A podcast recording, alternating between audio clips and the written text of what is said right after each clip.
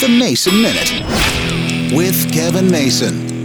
I've talked before about how science was never my favorite subject in schools, but it does fascinate me. I don't know if you've seen the study recently about the 46,000 year old worms. These roundworms that have long been dormant were frozen in the frozen tundra of Russia. So Russian scientists brought them back to life because they were in a dormant state. What they want to do is they want to look at ways to figure out how we can adapt in climate change. I've always been fascinated with the whole study of fossils, wondering why we waste the time. And I guess maybe waste isn't the true word here. But it's kind of weird to think think we're going to basically bring 46,000 year old worms back to life. They hope to study the worms and learn how we can adapt to climate change. They're not sure what's going to happen, but they're able to bring these worms back to life. It's almost like they're going to try to do this with humans down the road. We've heard about the cryogenic program for years, and people always saying that Walt Disney was frozen or Mickey Mantle was frozen, all these things, and who knows if it's true or not. Again, very strange and just kind of makes me scratch my head, but I guess that's why I'm not a scientist.